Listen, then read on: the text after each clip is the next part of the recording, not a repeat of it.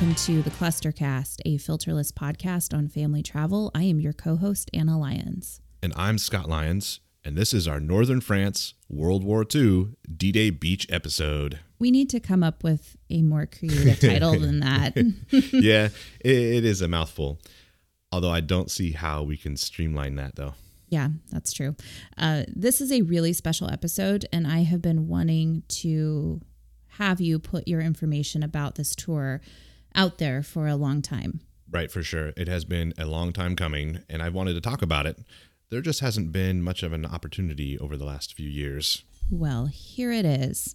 This is our first ever location specific episode as well. Right. So I guess we'll see how that goes.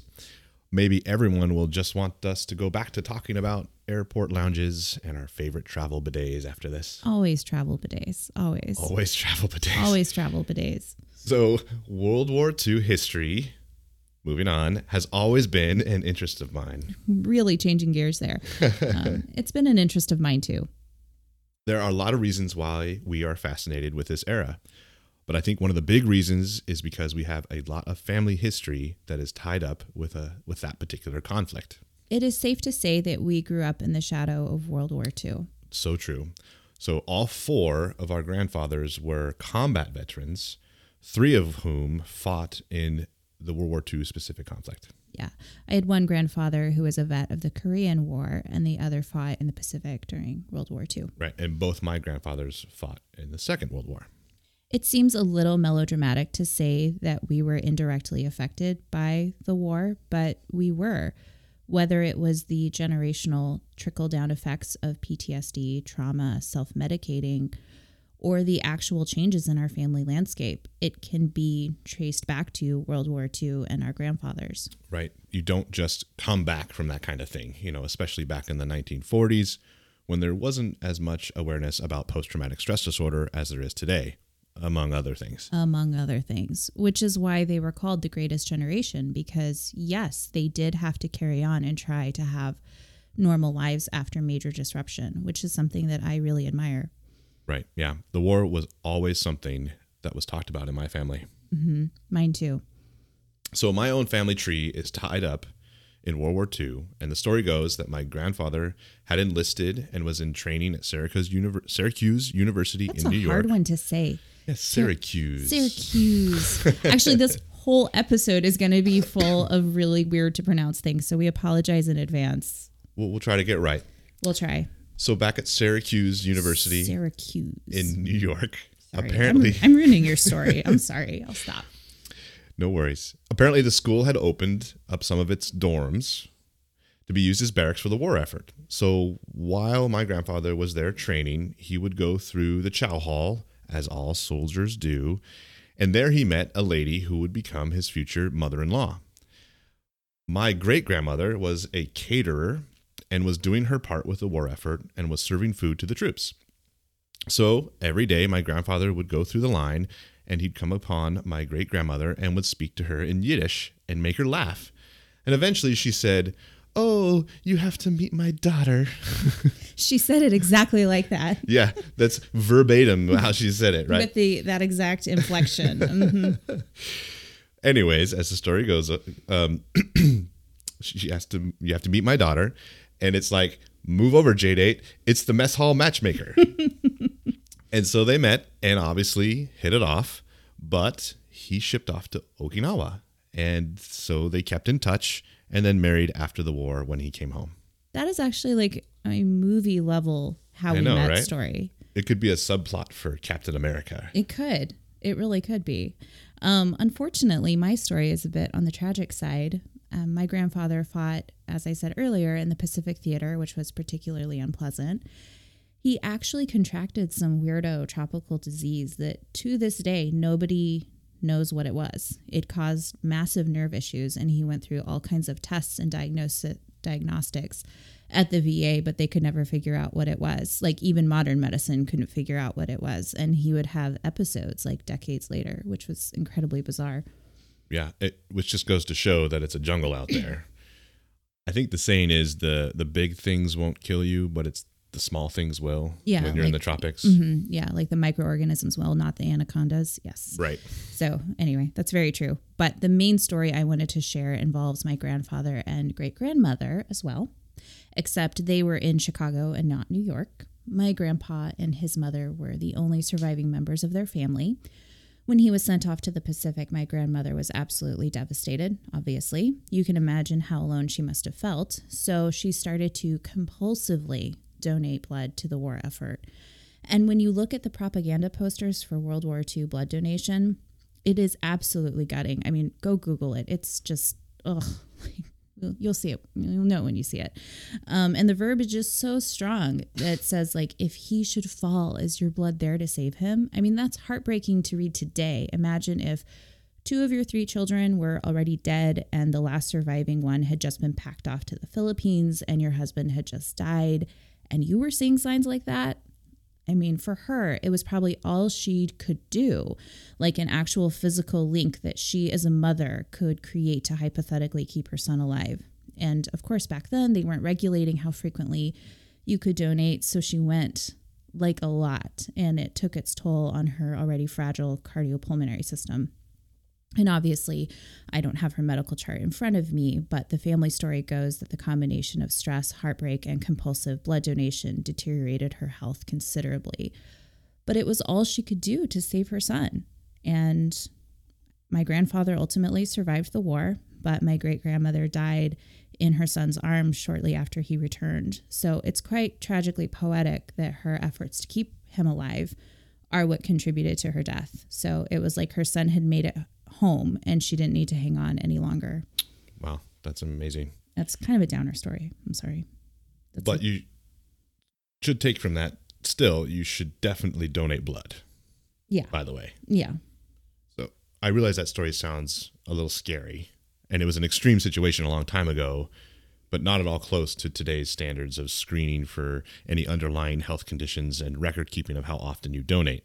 So please donate. It does save lives. That is just a story from a very long time ago. Oh, yes, absolutely. Please donate. There were no modern interventions for the cardiopulmonary issues she had back then. This is not a cautionary tale. This is a story of how World War II literally changed and shifted our family landscape. Right. And that was actually one of the things uh, we bonded over when we were dating, you know, our mutual interest in World War II. Was that weird for you to have a like a girl who was interested Um, in it? It was at first, but it quickly went by because then I was excited that you were interested in But it. that's true. Yeah. And and we had a It came share we had a share family history as well. hmm Yeah. So, for better or worse, this particular war shaped our family. Because of our shared interest, we started watching Steven Spielberg's miniseries, Band of Brothers, which, for those of you who don't know, and why don't you, Yeah. Have you been living under a rock? It's a show that chronicles the journey and experiences of a specific company of American soldiers throughout Europe during World War II. I think one of the things I appreciated about Band of Brothers was that it humanized the soldiers' stories without glorifying violence, which is a tricky thing to do when you put war onto a screen. Exactly. You know, and the characters were based on real people. It's it's a kind of group memoir in a way. Because the series is based on the book by Stephen E. Ambrose, where he actually tells the story of the surviving Easy Company soldiers from their eyewitness accounts. Also, I want to say that while this is family travel podcasts, we will say that Band of Brothers is not even a little bit appropriate for kids No. to watch. No, definitely not. I mean, our kids will be probably 30 years old before they're allowed to watch Band of Yep, Brothers. exactly. So that that's our that's our benchmark. Definitely not family friendly. But as we watch this show, you really start to invest and bond with the characters who are actual people just portrayed by actors. In fact, every episode opens with a few monologues of the actual soldiers. They're old men now, of course, but they are recounting the events that are about to take place. They talk about how they felt, what it was like. It is a really remarkable thing to watch. And then at the like very end of the series at the finale, they match up the actors with actual people that they were playing. So you see who was who, and it is a really beautiful moment because it makes it so so real and the whole thing was very tastefully done. Absolutely. So once we were finished watching the show, we both said, hey, we would really like to go to Europe and retrace Easy Company's steps. Easy Company being the paratroopers who started in Normandy during D Day and then end up going through Bastogne in the Battle of the Bulge, and then uh, up to the Alps where they take a Nazi stronghold.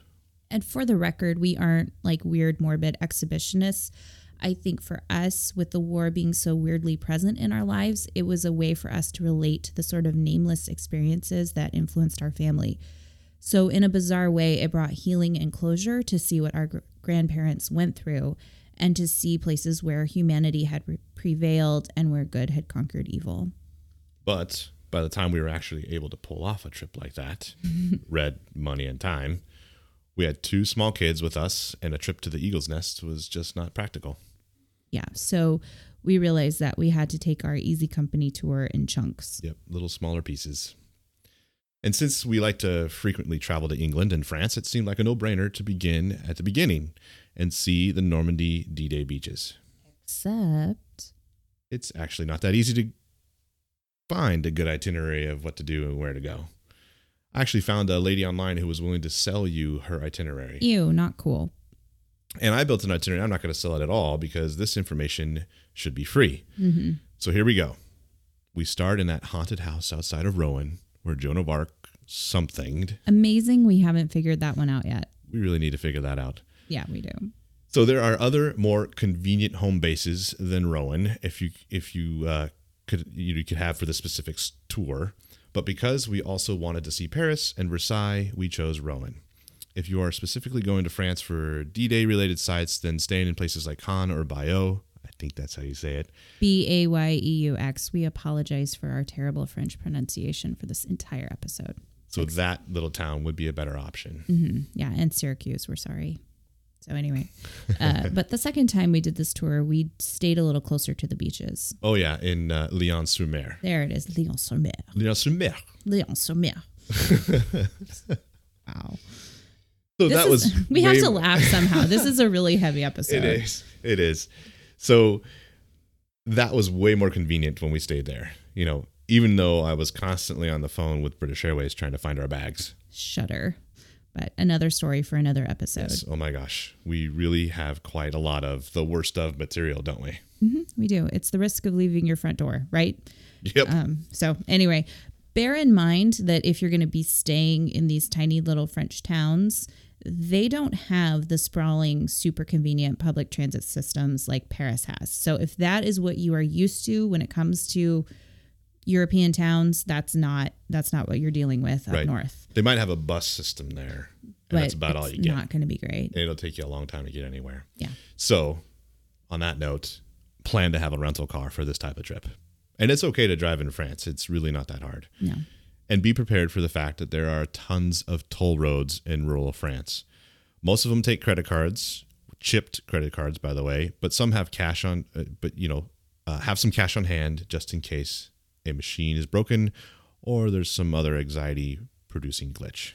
I will also add that restaurants are few and far between in these parts, so load up on Nutella sandwiches and apples before heading out. Absolutely. And scope out the grocery stores ahead of time in their hours. Like the mm-hmm. Intermarché is really big up there. So, Yep. And gas stations. Mm-hmm. oh my, oh. uh huh.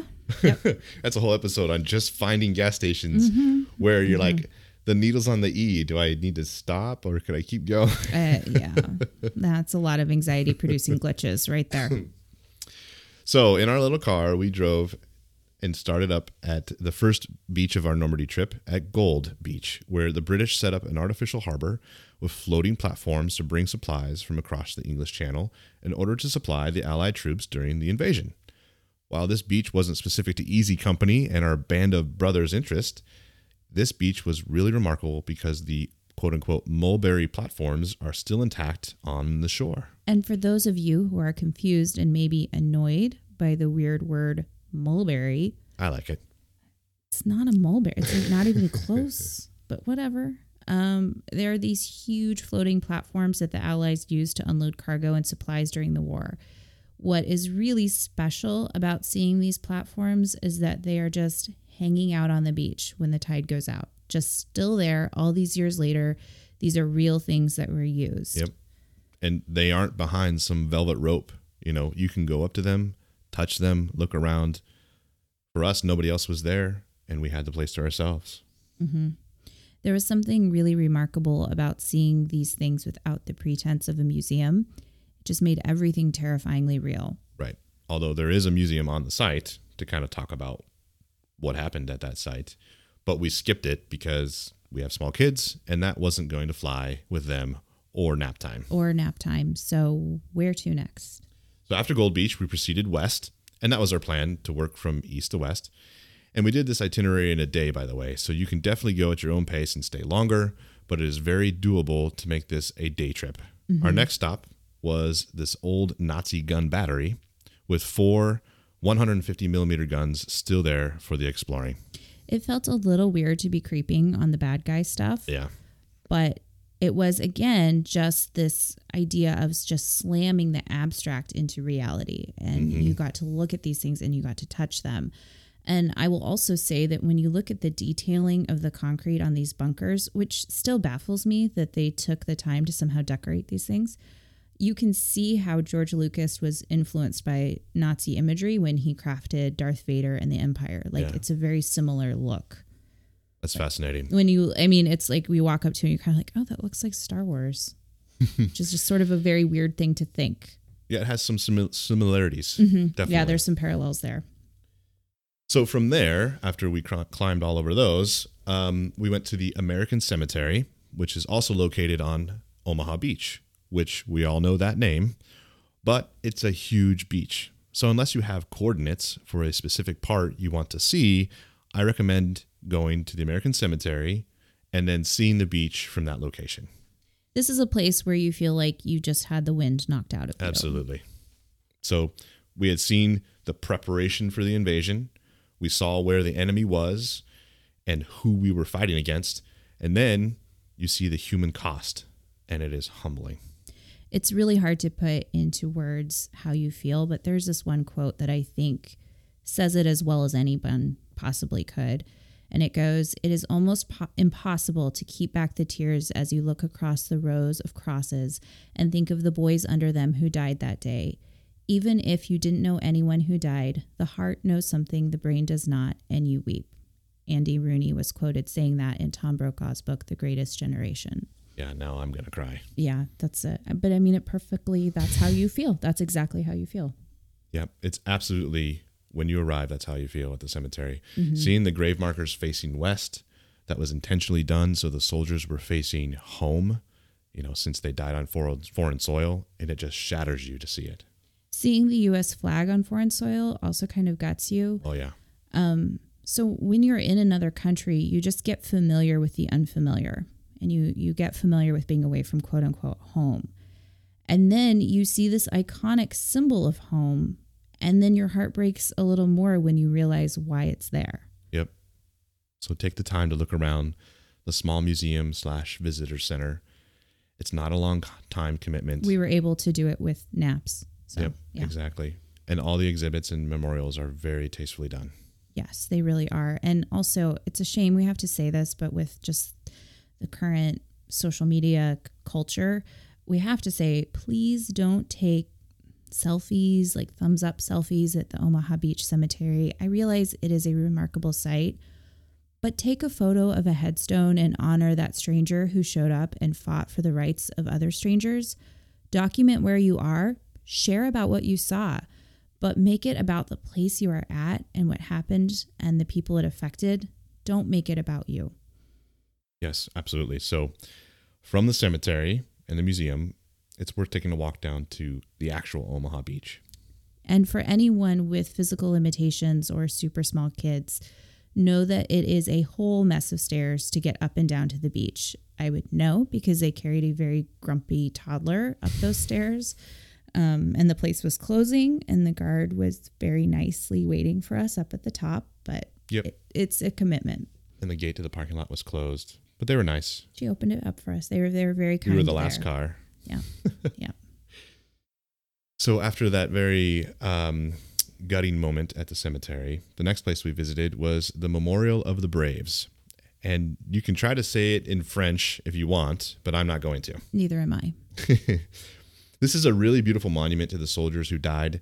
This was still on Omaha Beach, but you have to get in the car and drive. Again, this beach is gigantic and not really walkable. The World War II memorial was constructed in 2004 by a French sculptor, Anilore Banon. It is located directly on the beach, like in the sand, and it is this huge stainless steel sculpture. And it just takes your breath away with the juxtaposition of violence and beauty. It really evokes the idea of swords into plowshares. I don't even like modern art, and this piece moves me more than anything I have ever seen before. Right, and it's a photo of that uh, monument is still on your phone to this day as its background, huh? Yeah, it's the background on my phone. Yeah. It's been how many years? four. Anyways, moving on. The uh, the memorial the, for the Braves was a temporary piece originally, um, but due to public demand and petition, it is still there today and is definitely worth the stop. And this is all free, by the way. There aren't any entry fees or paid parking. You just walk up, and there it all is. Yep, absolutely. So the next free stop, our last one, is Pointe du Hoc. Pointe du Hoc. Pointe du Hoc. Pointe du Hoc. Or Point du Hoc. Pointe du Hoc. Whatever. Whatever floats your boat. And this was a strategic location for the Nazis because they had a prime spot to shell the American forces on both Utah and Omaha beaches. So there are craters still to this day from the bombardment of the U.S. Navy planes trying to take out that position. And there's a monument erected on the cliff of Pointe du Hoc commemorating the Rangers who scaled the cliffs and captured that particular location for the Allies uh, just before the landing on D Day. This part was another slam into reality when yeah. you see these gigantic pits pockmarking the ground. Yep. The reality really starts to hit you when you see these scars 75 years later, it isn't a faint archaeological line that you see or some small indentation. Oh, no. I mean, it is there. So hideously obvious. And I mean, you always knew it was real. You always saw the tension arise when your grandparents would talk about the war when it was brought up, but you never understood why. Right. And I don't think we will ever understand. No this is as close as anyone could ever come to gaining a sliver of perspective, though. Yeah, there is a quote by General Omar Bradley when speaking about the D Day invasion that really spoke to me when we were at Pointe du Hoc. And he said, The battle belonged that morning to the thin, wet line of khaki that dragged itself ashore the Channel coast of France. And what started as a common interest and shared history suddenly became one of the most emotionally moving experiences we have ever had. Yeah. It shatters you and then puts you together again in an entirely different way. The loss, the pain, the violence, but also the hope and courage that permeates these sites. It just emotionally shakes you like a rag doll. And you really wonder how you went your entire life without this level of understanding. And we don't say this about travel that you no. can never understand unless you're there. No, that's such an arrogant, stupid thing to say. Right but we will say this about the D-Day beaches: you will never fully understand through just a book alone. Uh, yeah, I agree. No amount of virtual reality, books, or movies can prepare you for these experiences. Um, we've been twice now, and both times we've come back with a whole new level of meaning. It never gets old seeing those places and knowing the history that is in the soil. But definitely go. I think every person should go. Mm-hmm. It is really important that we not forget these stories you know, when our grandparents talked about Armistice Day and the, the Great War that was World War One, they didn't want us to forget the horrors and for history to repeat itself. This is kind of like our Great War. It has affected multiple generations, and we need to do everything we can to make sure it isn't forgotten. Yeah, and of course, we are really wishing our grandparents were still alive so yeah. we could talk to them about this stuff and tell them this won't be forgotten. Yeah, that's yeah, how it goes. So if your grandparents are still alive, give them a call, talk to them, ask them about these experiences. Yep. And this is obviously one of those things that we regret, but really, they want to hear from you. And these stories need to continue as well. Talk to them if you have the chance still. And if you are interested in reading more about the culture and history surrounding this conflict, I highly recommend reading The Greatest Generation by Tom Brokaw. Unbroken by Susan Hillenbrand, and of course, Band of Brothers by Stephen E. Ambrose. And if you haven't read it already, The Book Thief by Markus Zusak, it's a fiction, but I think it adds an important perspective to the World War II narrative. Yep. And in the years since we've gone there, there are a lot more resources out there for planning this kind of trip. You mm-hmm. know, now there's an actual website that generates an itinerary for easy companies tracked through Europe in real time. 15 years ago, we were literally transcribing the route from the book and series into an atlas and like generally guessing that we were in the right places. We're like a pottery upon Avon. Um, I think it's here based Yeah. on the coordinates. I remember that. Mm-hmm. Yeah. yeah, a lot has definitely changed for the better in that department. And just in case you are interested in our particular itinerary and want some notes and details and maps on where to go and what to see, Scotty here has come up with an amazingly detailed PDF with our itinerary laid out for anyone who wants it. Boy, I wish I had that last time I went, right? Oh, yeah. So, but isn't this going to be the first and only time I'll be writing on the blog? That is entirely up to you, dude. Well, we'll see if I do more. And it'll probably become the most popular post Why is that? because people just like you better than me. So it's okay. I don't know about that. eh, it's fine. well, what can I say? People like their corny dad jokes. Yeah, they do. And I didn't I didn't say any on this episode yet, did I? No, well, it's not appropriate. We don't need to start now. Nope. Well, hey guys, thanks for listening. We realized this was a much heavier episode, but we felt like it was important to talk about. We'll be back next time with how we split up our time between fancy travel and visiting faraway family. It is an ongoing question for us, and we know that we aren't the only ones who feel conflicted on how to spend our precious time off from work and travel money. Please like, download, subscribe, do all the things that tells the internet you like our stuff. Pop on over to our website, clusterfusstravel.com, where you can grab Scott's itinerary notes and photos for reference as well. Yep, there'll be a printable slash screenshotable version of the website as well.